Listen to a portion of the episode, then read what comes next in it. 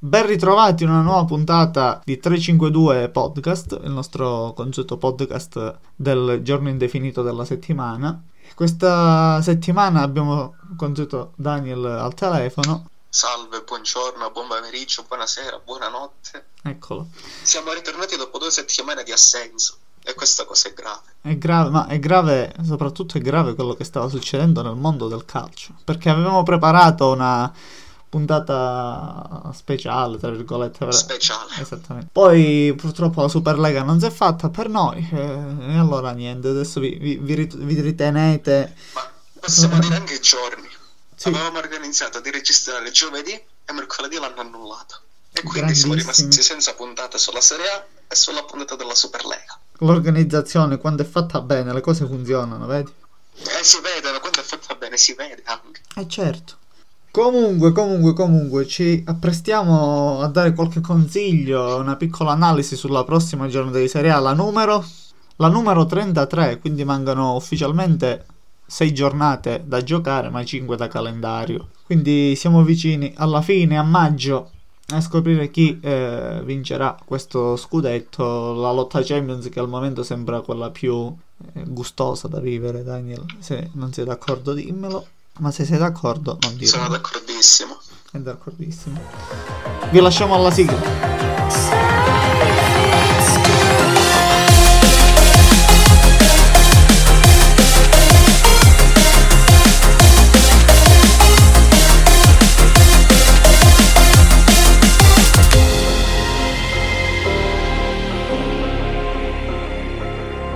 Allora, siamo ritornati, se non c'è un altro intermezzo musicale. Analizziamo, analizziamo, diamo qualche consiglio, come al solito, le nostre cose sulla giornata di Serie A che si gioca tra sabato e domenica. E parte con Genoa Spezia, è lunedì, e parte con Genoa Spezia, scontro salvezza, Daniel. Ma più che scontro salvezza è per allungare dalle inseguitrici, perché ormai Crotone e Parma secondo me sono già retrocessi, a meno che di miracoli, ma non penso. E invece eh, giocano le altre, Cagliari, Benevento. E devono allungare dal Cagliari la Fiorentina perché sono tutti a 33 punti. La Fiorentina ha uno scontro durissimo questa fine settimana.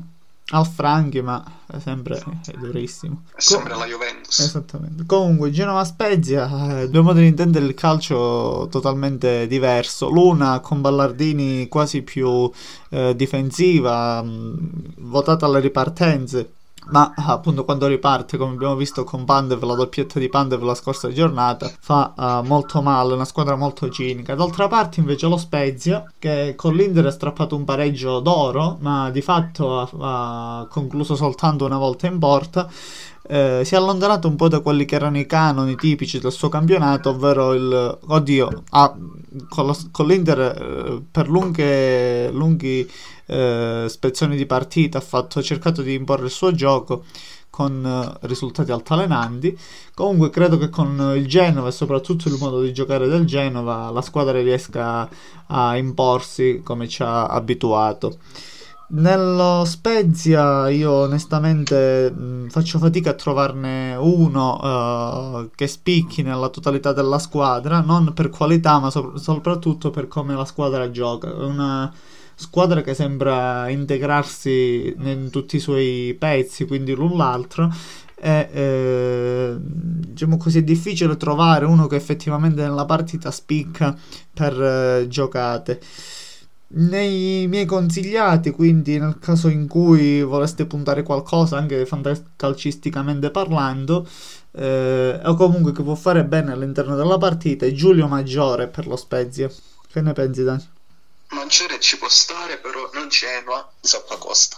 Io no, io Zappacosta no, ho messo Scamacca, perché col Milan aveva fatto vedere qualcosa, poi c'è stato l'autogol rocambolesco la scorsa giornata è stato un po' eclissato da Pandev, quindi è il momento di riprendersi la scena. Ma come parli bene, Piero? Eh, mica siamo su Rai 1, mica siamo al telegiornale, come ha detto.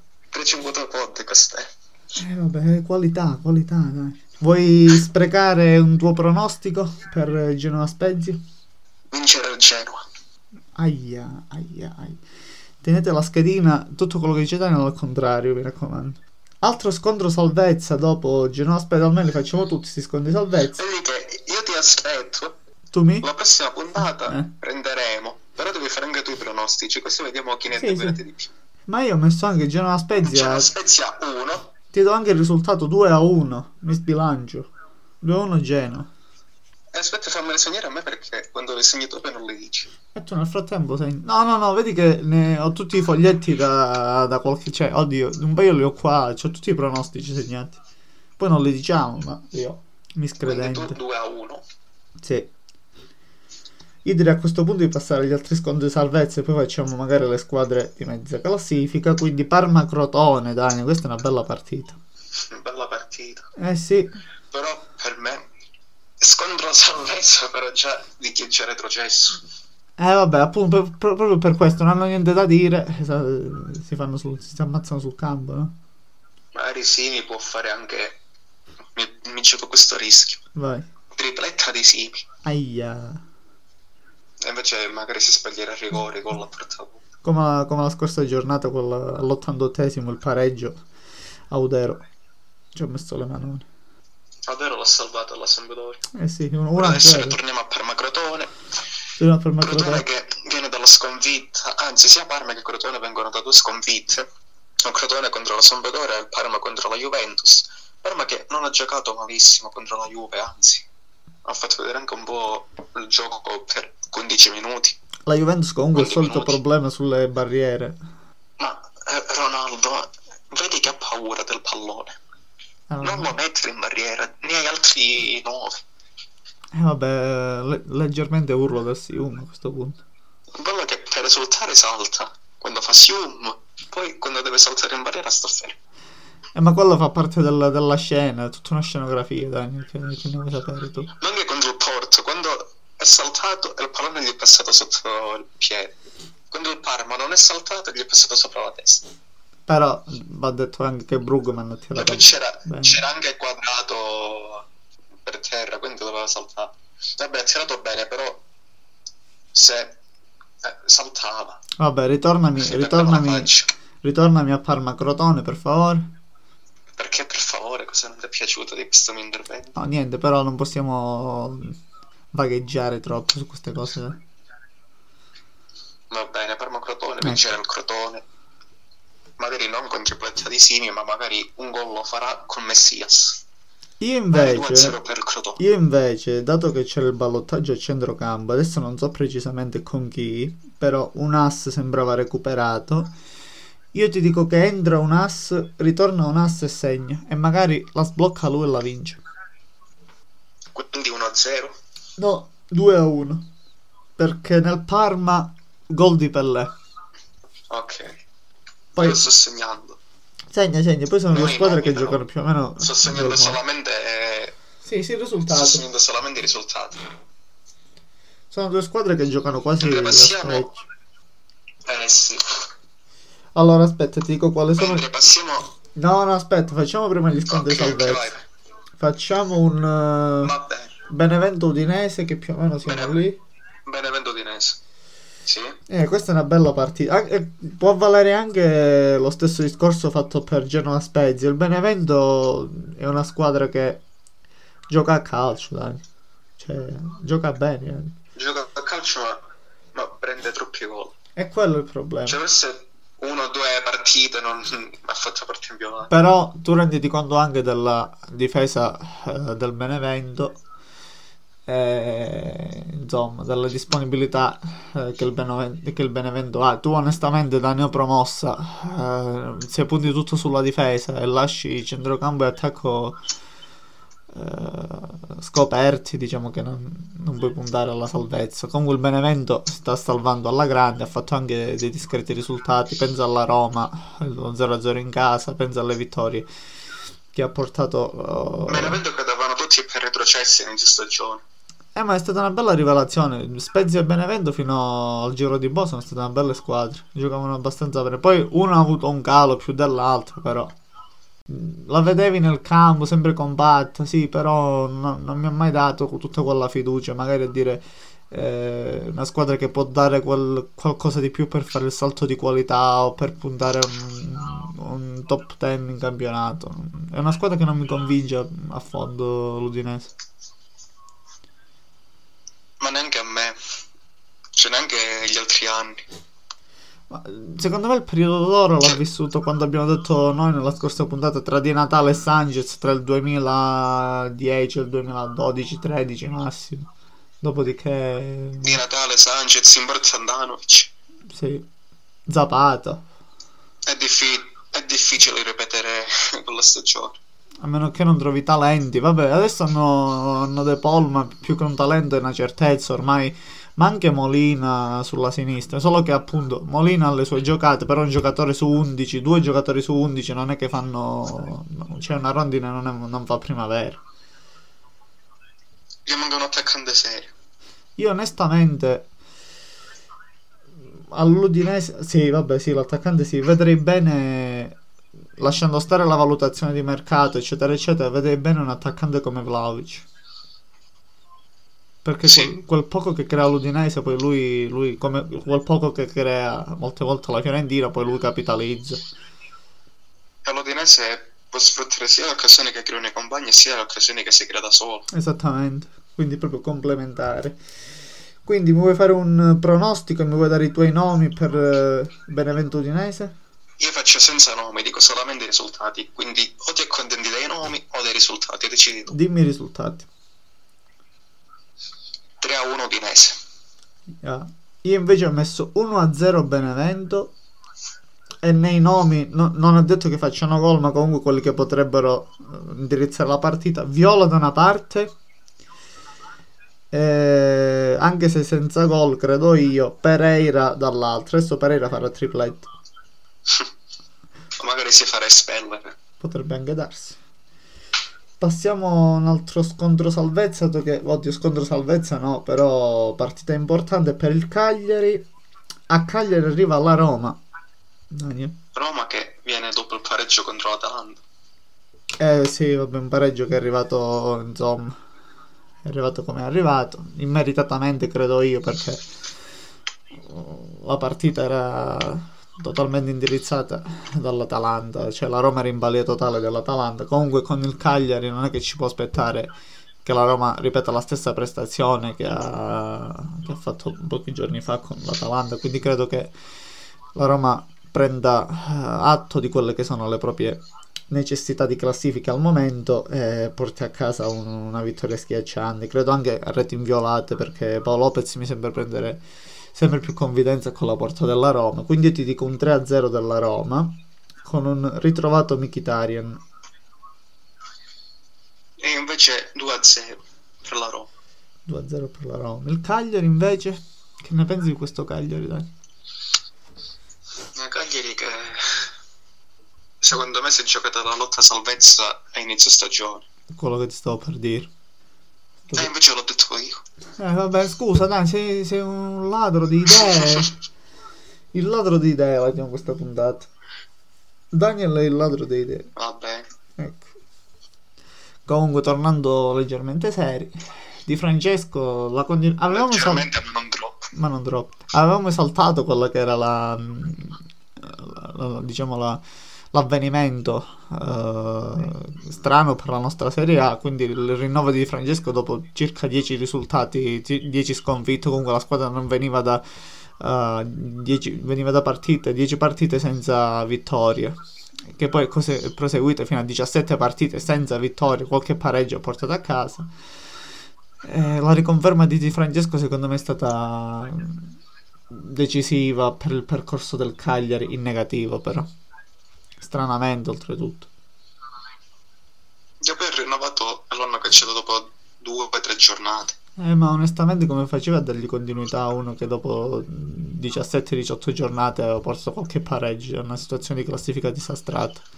Aveva iniziato a vincere inizio anno sembrava scoprire talenti tipo Sottil che adesso tra l'altro periodo buio per Sottil eh, Zappa, mh, c'era l'altro centrocampista, Rog che sembrava essersi ripreso, eh, Marin che entrava e quando entrava faceva bene, il difensore non mi ricordo come si chiama il centrale del Cagliari onestamente, C'è Pietelli. no l'altro ragazzo che è un 2000 se non sbaglio, un 99.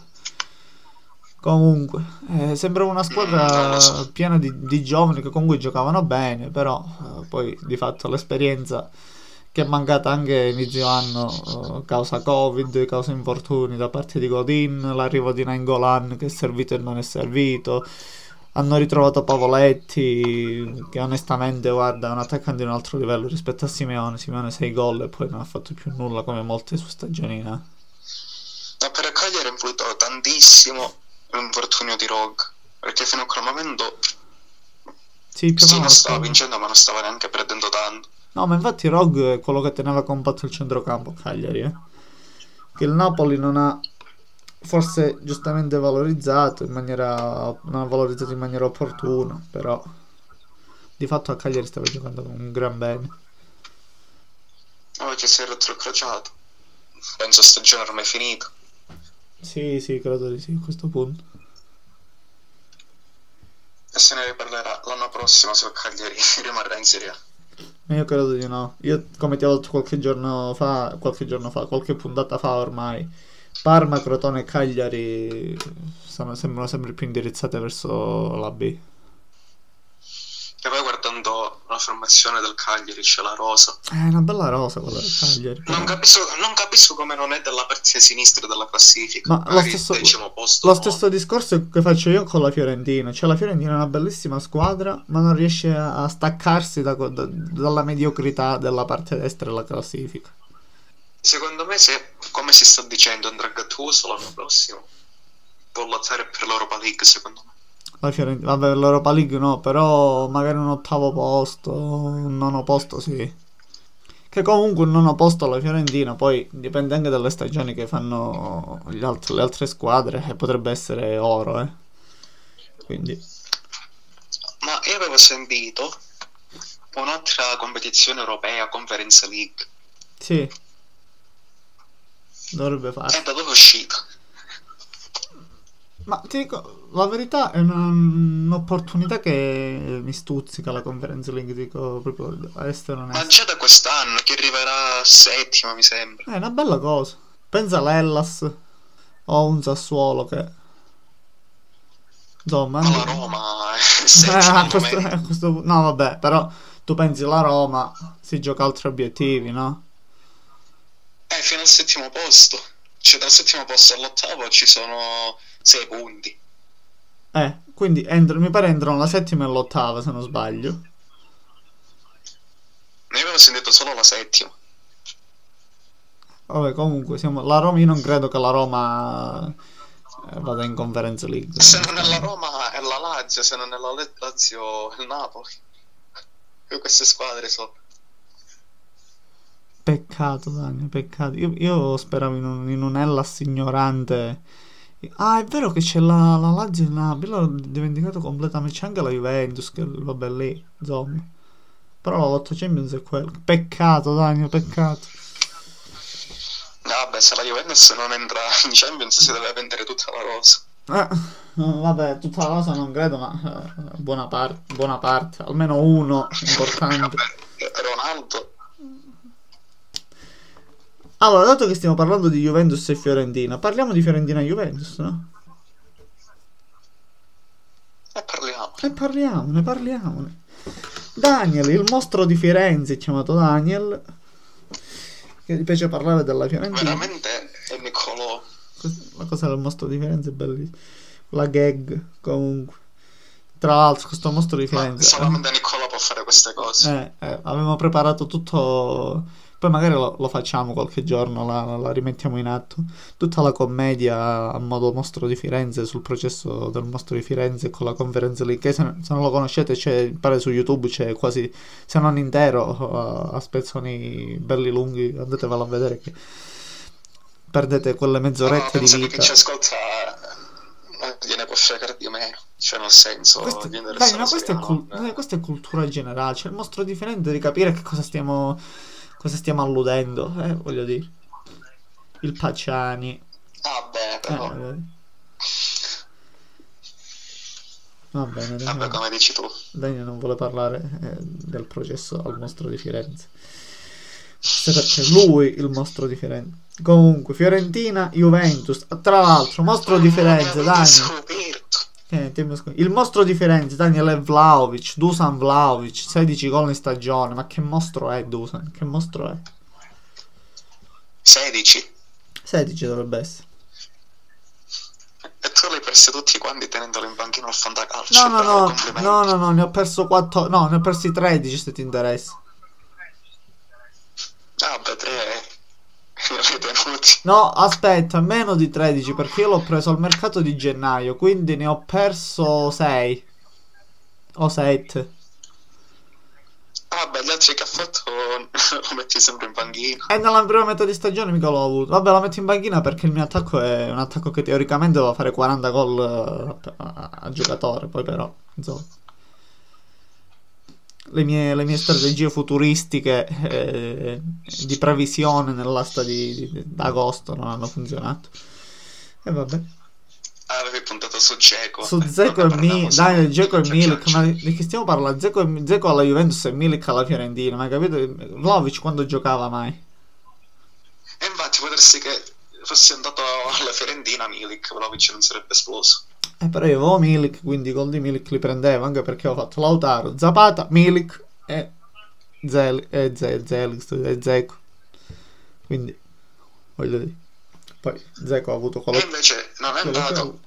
E quindi mi dispiace per te. Comunque Fiorentina che all'andata contro la Juve ha vinto 3 a 1 Sì, o 3 a 0. Adesso non ricordo. 3-0.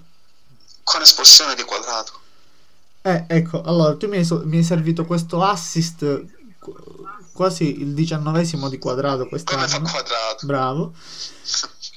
Io ti ho messo 3 a 1 Juventus come pronostico perché onestamente la Juve deve vincere. Quadrato nei top con un gol magari. E ne- nella Fiorentina il gol di Vlaovic che è quasi una, una sentenza ormai. Invece 2 a 1 per la Juve. Con quadrato che o farà gol il primo in stagione o l'ennesimo assist. E il ritorno al gol di Sium. Aia. E vabbè sì, vabbè, Ronaldo. È Ronaldo. E quando farà l'esultanza ce la dedicherà a noi del podcast perché l'abbiamo fatto ritornare al Esatto, gol. E tu gli hai scritto Quindi anche farà Sium. Sium 352 podcast Sium. Sium, ecco, e poi lo mettiamo come sigla di- d'apertura e di chiusura. Va bene, ci sto. Non ti stuzzica l'idea. Tantissimo. Tu immagina aprire il podcast o finirlo con Sì. 352 podcast Sium. Bellissimo, bellissimo. Comunque, da, secondo te Pirlo lo confermiamo? Se andrà in Champions, secondo me sì. Se andrà in Champions, secondo me no. A prescindere. Ma Agnelli si è giocato questo rischio di Pirlo. Se lo deve tenere fino, Agnelli- fino alla fine, appunto. Agnelli, Eh, fino alla fine. Agnelli credo che adesso il rischio se lo stia giocando per se stesso, onestamente. Dopo la figuraccia.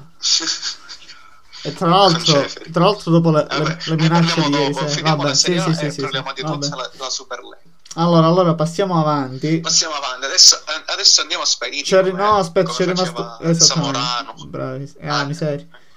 C'è rimasto Torino-Napoli come Anzi, non secondo Zamorano, salvezza. scusa, ho sbagliato come faceva Battistuta alla Fiorentina.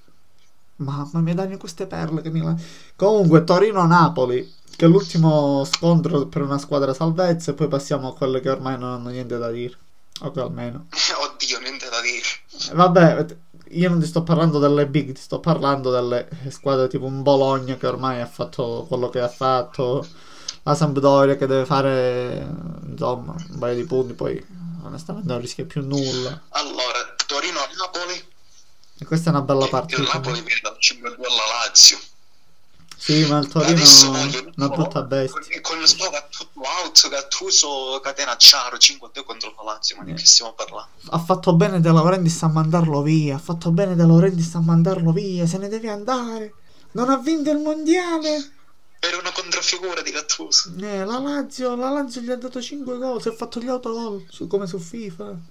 Perché non c'era Inzaghi allenatore. Ma que- quest- questo denota la poca competenza visionaria in un allenatore.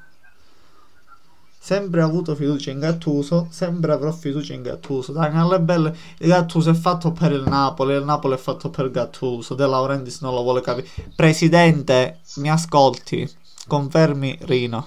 Grazie Presidente, grazie Presidente. Insomma. Presidente mi ascolti confermi Rino. Poi tra l'altro non è che poi ogni anno puoi cambiare eh, allenatore, cioè la continuità a una squadra come il Napoli serve. Da. Quando ha avuto continuità ha fatto le migliori cose. Eh, appunto.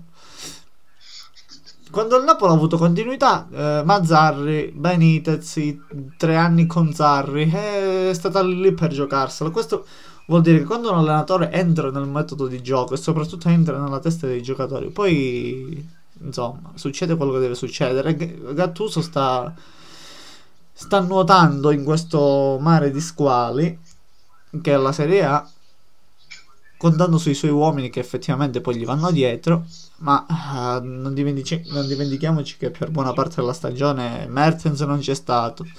Lozano si è infortunato sul più bello. Uh, Politano veniva da un anno dove all'Inter non giocava e quest'anno sta facendo benissimo. Eh, Manolas non è il Manolas degli anni scorsi, però tutto sommato uh, sta andando avanti la difesa del Napoli, un po' così raffazzonato. Koulibaly eh, non sta facendo nemmeno il Koulibaly, ma comunque il Napoli è sempre lì che sta giocando l'accesso in Champions, quindi più di quello che ha fatto Gattuso secondo me non poteva fare. L'inizio stagione gli è andato male al Napoli. Sì, hanno ha penalizzato. Poteva giocarsi anche per lo scudetto. Penalizzato un sacco. Mi vuoi dare un pronostico? Torino-Napoli 2-0 per il Napoli. Io ho messo 3 a 2 perché il Torino con, con Nicola è dura. Eh. Con il ritorno al gol di Lozano dopo tre mesi perché non segnato a gennaio. Sì, e io, io, tra l'altro ho visto nelle ultime partite quasi come con Angelotti, bene Fabian Ruiz. Quindi ho sentito Fabian Ruiz e Belotti. Però non diamo troppo per scontato la vittoria del Napoli, eh, perché il Torino eh, quando si ci mette è una bella squadra.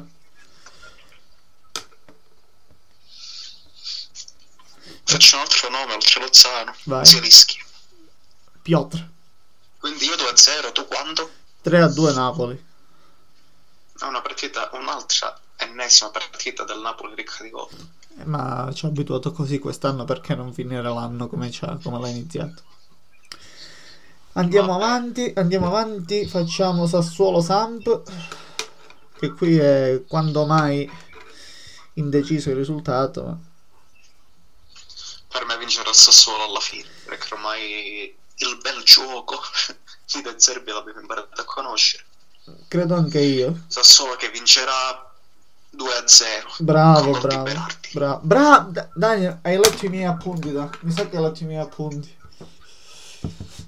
Sei un... che abitiamo a 5 minuti, quindi... Sei un copione, sei un copione, perché io ho messo 2-0 del Sassuolo perché la Sampdoria col Crotone ha faticato il Sassuolo gioca diciamo così sulla falsa cioè il Crotone gioca sulla falsa riga del Sassuolo ma il Sassuolo ci mette quell'intensità e quella rabbia in più rispetto al Crotone giustamente come denota la classifica.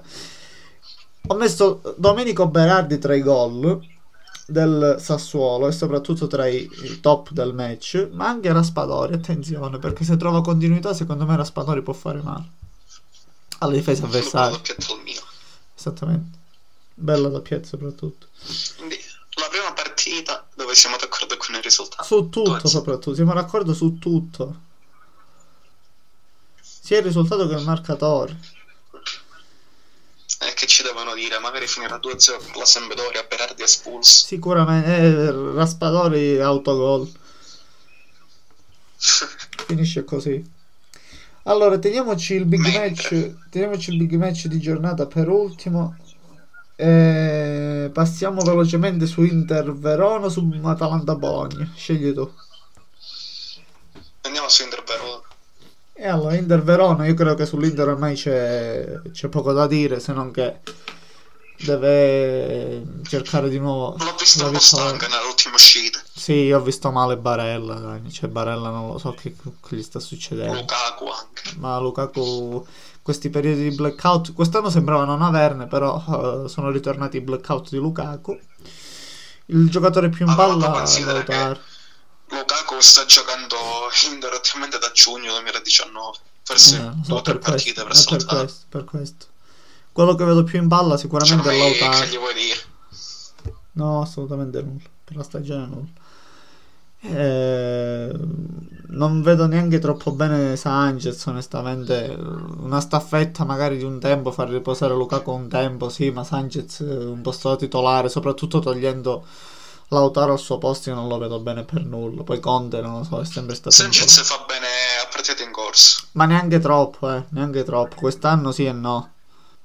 Ma comunque ti ha fatto 6 gol e 5 assist. Ma devi vedere anche come sono arrivati. Comunque. Cioè, per un banchinaro. Comunque, Daniel, comunque, a me non convince troppo questo Sanchez. L'anno scorso sembrava molto, molto. Comunque, l'hai presa a zero, eh, in ogni caso.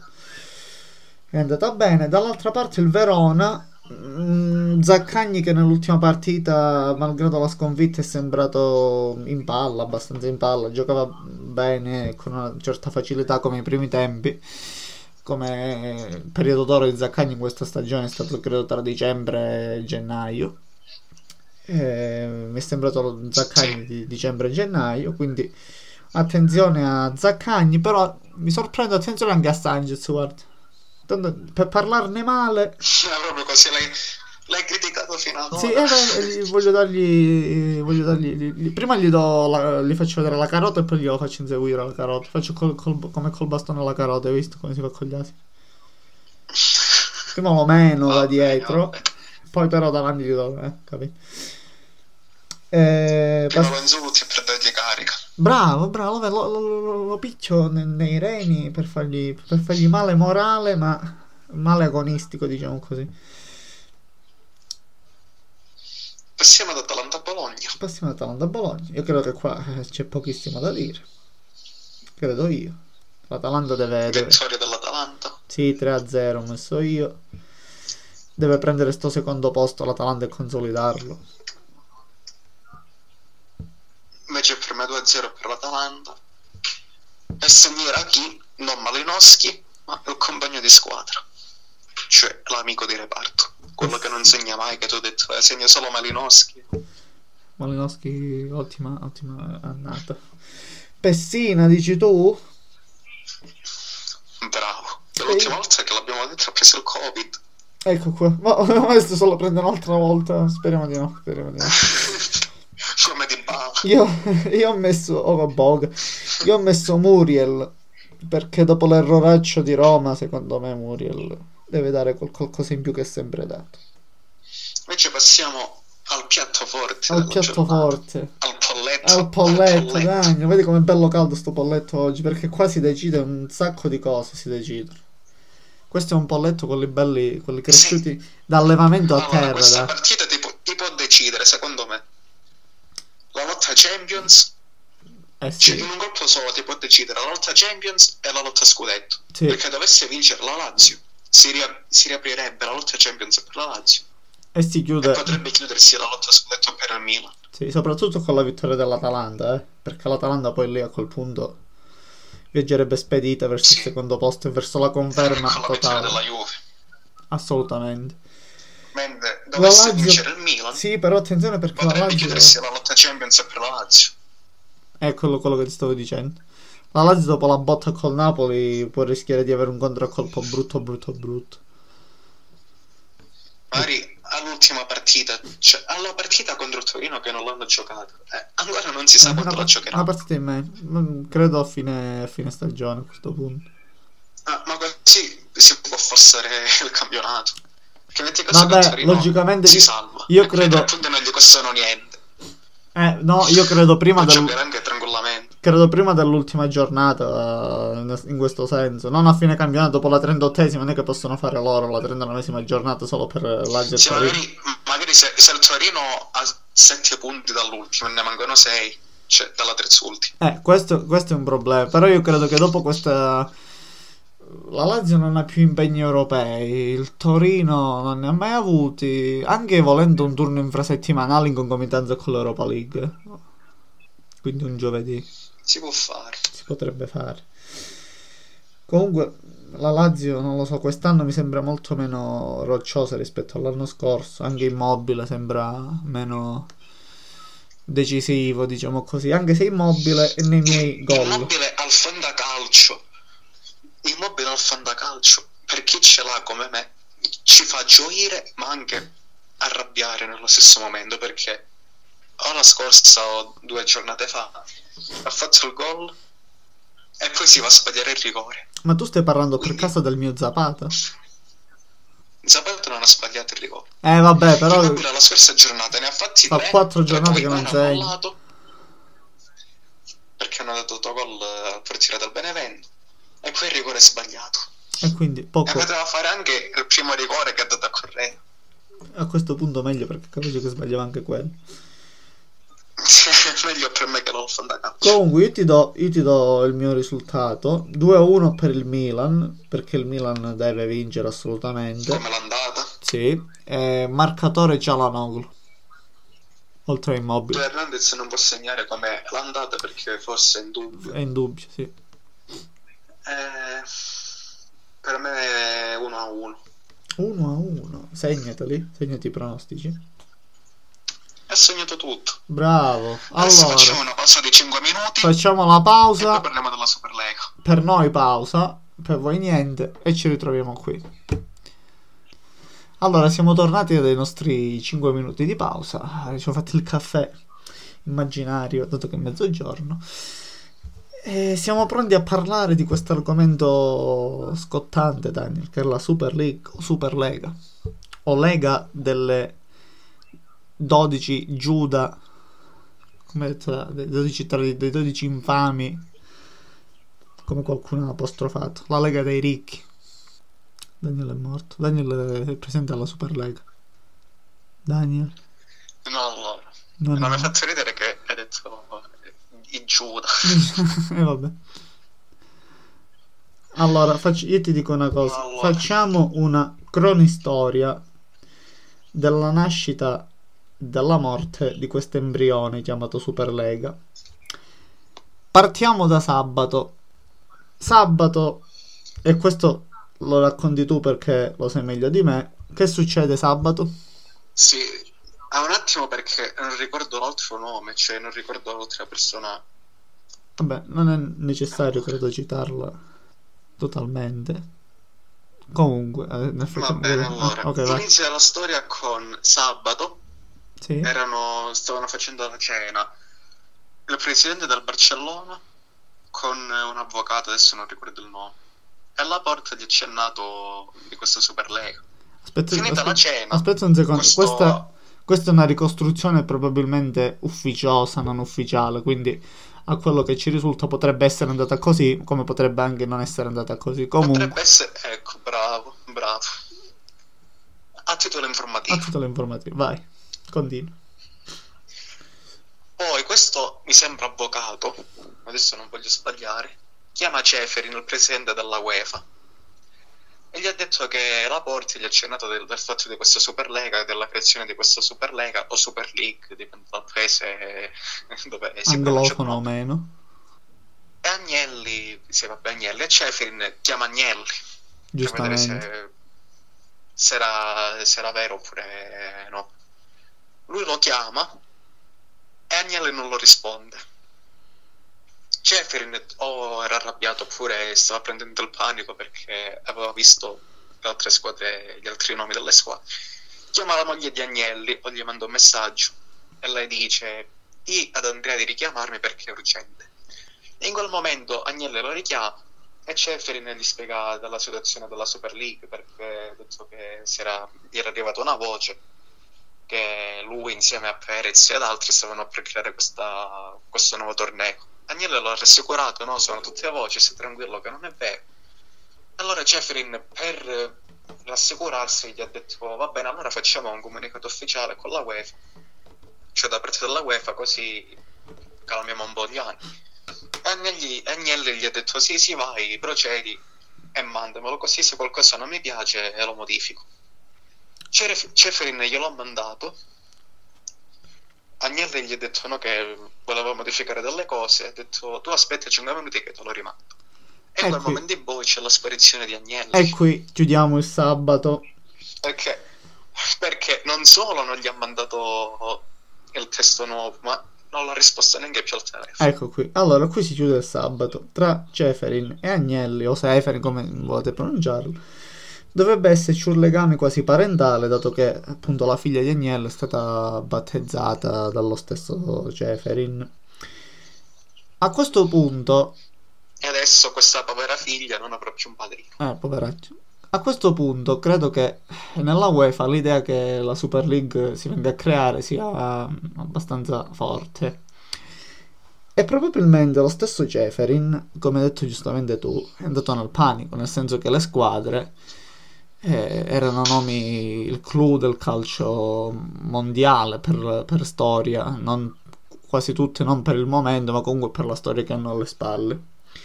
La domenica sera, credo, si apre con eh, no, la domenica innanzitutto si apre con queste voci, quindi della Super League, eccetera, eccetera. La domenica sera, la domenica, tra domenica pomeriggio e domenica sera, la Super League viene ufficializzata. Con l'ufficializzazione della stata, Super League, sì. è, è stata ufficializzata nella notte tra domenica e lunedì, verso le 12, un quarto, 12 e mezza. Bravo. Questo qui perché chi, chi finanziava la Super League era il colosso americano. JP Morgan. Per questioni orarie l'hanno, bravo, l'hanno ufficializzato nella notte. Perfetto. In America era pomeriggio. Allora, il, il, pomeriggio di domenica sono iniziate a trapelare le prime voci secondo cui i rappresentanti che, eh, dei, di alcuni club eh, già nel consiglio dei club europei della, della UEFA eh, sarebbero stati, per così dire, pronti a rinunciare al loro posto proprio perché erano intenzionati a tutti i costi a, a far parte di questa Super League. E nei giorni seguenti, nelle ore addirittura seguenti, Agnelli abbandona il suo posto nel Consiglio dei club europei, Zhang abbandona il suo posto eh, nel Consiglio dei club, consiglio, chiamo consiglio. C'è, no? c'è, un'altra cosa, sì. adesso non ricordo se era il sabato o la domenica mattina. Jeffrey ha chiamato il proprietario o comunque qualche dirigente della Manchester City e di un'altra squadra sì. e gli avrebbero confermato della nascita della Super League. Sì, sì, dovrebbe essere tra, la, tra detto, domenica mattina cioè, e domenica City pomeriggio. Gli ha detto... Sì, e la Manchester City gli ha detto noi vogliamo far parte di questa Superlega, però vogliamo restare in buoni rapporti con la UEFA. Con la UEFA. E Ceferin gli ha detto va bene, ma, ma sarà guerra. Ecco. Già... Allora, qui con... Ah, con ecco con l'ufficializzazione della Superlega non solo arrivano quelle che effettivamente sono state le minacce da parte di Ceferin, eh, ma eh, effettivamente arrivano le prime contestazioni dei tifosi, ovvero la Superlega che ha ufficializzato le cifre che andrebbero alle squadre, eh, che sono parecchio superiori a quelle che effettivamente dalla UEFA con la Champions hanno messo in cattiva luce questi, questo circolo, questa tavola rotonda di, di club che secondo i tifosi eh, e alcuni esponenti dei più grandi, alcuni calciatori effettivamente eh, tra i più forti della storia e comunque tra i più forti in questo momento si sono opposti fortemente all'idea di, eh, di Super League. Basta pensare a Gary Neville eh, e tanti altri campioni che eh, Neville addirittura l'ha fatto in diretta Ehm, tanti altri campioni che hanno appunto eh, messo da parte quello che era la fede calcistica. A mancava solamente che iniziava ad insultare ecco, la dirigenza, i calciatori esatto. del Manchester. Ha messo da parte la fede calcistica per la fede eh, nel, del calcio e nel calcio. Tra domenica e lunedì, quindi tutte le contestazioni che ci sono state, tra, in realtà tra domenica e martedì, hanno iniziato a far pensare i club. Tra l'altro il Chelsea, eh, c'è stato il famoso video che poi ti ho mandato anche a te in privato, quello di Check, il Chelsea, come sì. le inglesi soprattutto e le tedesche ancora prima, avevano iniziato a esprimere dubbi riguardo alla Super League e si stavano iniziando a tirare fuori dal, dall'insieme proprio perché le contestazioni erano sempre più forti e in alcuni casi eh, quasi violente. una cosa, secondo me i tifosi inglesi sono rimasti al calcio dagli anni 60, oramai col calcio come lo intendono loro non c'è più. Ma il calcio in generale come lo intendiamo, come lo intendono un po' tutti non c'è più, Dani. Cioè ormai il calcio è imprescindibile dai soldi. Credo che la, la brutta piega in assoluto l'abbia presa con l'ufficializzazione del mondiale in Qatar e l'acquisto di Neymar, che poi sono due cose legate se tu vai a vedere un attimo gli organizzatori del mondiale. Vabbè, io non ero d'accordo con la creazione della Superlega. Rivisitata, magari poteva anche andare bene. Ma se qual Quello che un Al-Kherafi o il proprietario del Paris Saint Appunto. Germain, adesso me lo ricordo no, mi viene a fare la morale. Cioè, proprio tu che hai speso 400 milioni in un anno per Mbappé e Neymar. Ma allora, sai qual è... Sai qual è stato secondo me il problema? Il problema è stato parlare di cifre. Perché se le cifre... Io adesso sono super pat- partes perché cioè, mi interessa poco che le squadre facciano o non facciano. Onestamente non sono io che ci guadagno, quindi non mi frega niente dei soldi che spendono o non spendono. Non si fosse parlato di cifre in origine, io credo che a tutti stava bene vedere un Liverpool-Barcellona, un Inter, eh, un Inter-Bayern, un Juventus-Real, cioè a chi non piace vedere una cosa del genere. Però le la cifre... settimana prima tutti quanti si saltavano per eh, la partita in Champions Bayern Paris Saint Germain. Appunto. E noi lo vogliamo vedere ogni settimana. E poi Eh. dopo no, noi non lo vogliamo vedere più perché poi non prendiamo più gusto. Con le cifre, le cifre hanno destabilizzato Ci tutto vuole il mondo. coerenza. Sì, ma non ci sono mai stati questi tipi di lamentele, questi tipi di lamentele quando è stato ufficializzato il mondiale in Qatar e quando sono venute fuori, se non da parte di alcuni giocatori quali Tony Cross e Joshua Kimmich del, del Bayern e del Real, quando sono venute fuori le cifre del mondiale in Qatar, ma soprattutto le conseguenze del mondiale in Qatar. Perché qui si trattava di dare soldi a squadre, ma indipendentemente se vi piace l'aspetto monetario o meno, il calcio ormai è fatto di un aspetto monetario eh, imprescindibile dalle squadre. E- Vabbè, poi i calciatori che parlano che è il calcio del popolo quando No, ma giocare di 28 io credo 10 questa-. Questa Cioè, è un'idea, è un'idea utopistica, è un'idea utopistica credo ormai. Eh, adesso queste parole saranno in contrasto con molti di quelli che eh, ci ascolteranno, eh, o meno. Se finora ci è arrivate qualche messaggio rifere- che si riferisce comunque all'analisi delle partite, qui credo che qualcosa arriverà di più duro, almeno nei nostri canali. Eh, Ma, ma è, è meglio secondo me perché almeno sappiamo il pensiero di tutti quanti. e questo sì, sì, fino a quando è una cosa civile, assolutamente. Fino a quando è una cosa civile, assolutamente. Comunque, Basta non andare come sta facendo Ceferin che ha detto che le squadre sono ritornate negli ovili. Ma vabbè. questo è un presidente della UEFA. Lasciamo stare, lasciamo, passiamo avanti, dai. Arriviamo tra mercoledì e giovedì, quando si arriva, diciamo, al clou, tra martedì e in realtà giovedì, perché tra martedì, il giorno di martedì e mercoledì notte, eh, prima le, le inglesi e le tedesche, successivamente si diceva Inter e Milan, ma eh, di fatto solo l'Inter e una spagnola, se non sbaglio, hanno lasciato definitivamente la Super League. L'Inter l'ha lasciata mercoledì, credo, all'una e mezza di notte, quindi praticamente giovedì. E Le Inghilterra l'hanno fatto nella, l'Inghilterra- le, le squadre inglesi l'hanno fatto nella mattinata. Hanno rinunciato alla, alla Super League. Anche credo per un discorso di immagine, guarda, dico la verità, perché hanno fatto, insomma, le immagini del club venivano diffuse in tutto il mondo sotto, non- diciamo, non una buona luce, per così dire. Adesso si parla che chi ha abbandonato la Superlega deve pagare 300 milioni. Sì, c'erano delle so. clausole. Cifre assurde. C'erano delle clausole. E la rinuncia effettivamente fa parlare anche Agnelli giovedì dicendo che ehm, il progetto non si è fatto, ma di fatto lui ci spera ancora e secondo lui è una cosa realizzabile al 100% in futuro, in un futuro prossimo. La morte, che poi morte non è, della Super League perché di fatto alcune squadre sono rimaste, quali il Milan, po' la Juventus, sì, arriva giovedì. Ma il Milan ha fatto un comunicato ufficiale. Però mh, Non so Perez, non so se Perez o Agnelli che ha ufficializzato effettivamente che nella Super League il Milan è rimasto.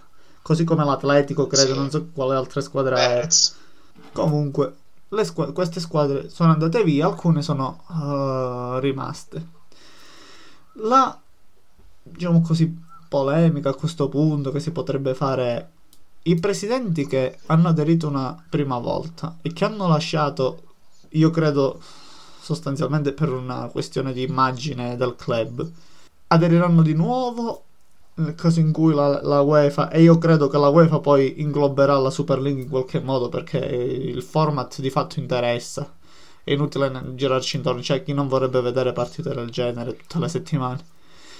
Ingloberà il format Soprattutto visto quello che poi di fatto è il format nuovo della Champions League che a molti non è piaciuto. Il format della Champions League nuova peggio della Royal Rumble direi, non si capisce niente.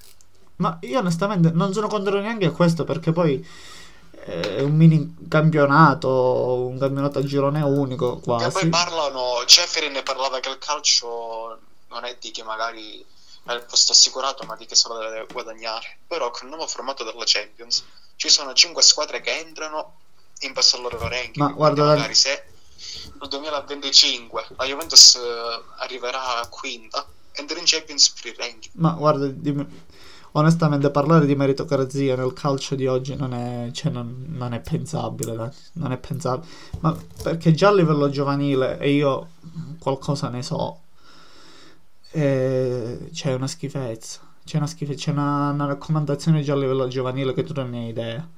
Quindi è inutile parlare di meritocrazia nel calcio, almeno il calcio è, chi è lì è lì, non è che... Ma, sì, qualcuno può salire... Vabbè, non parliamo di meritocrazia. Non c'è meritocrazia. Ma, ma, soprattutto nel calcio, dai, non è...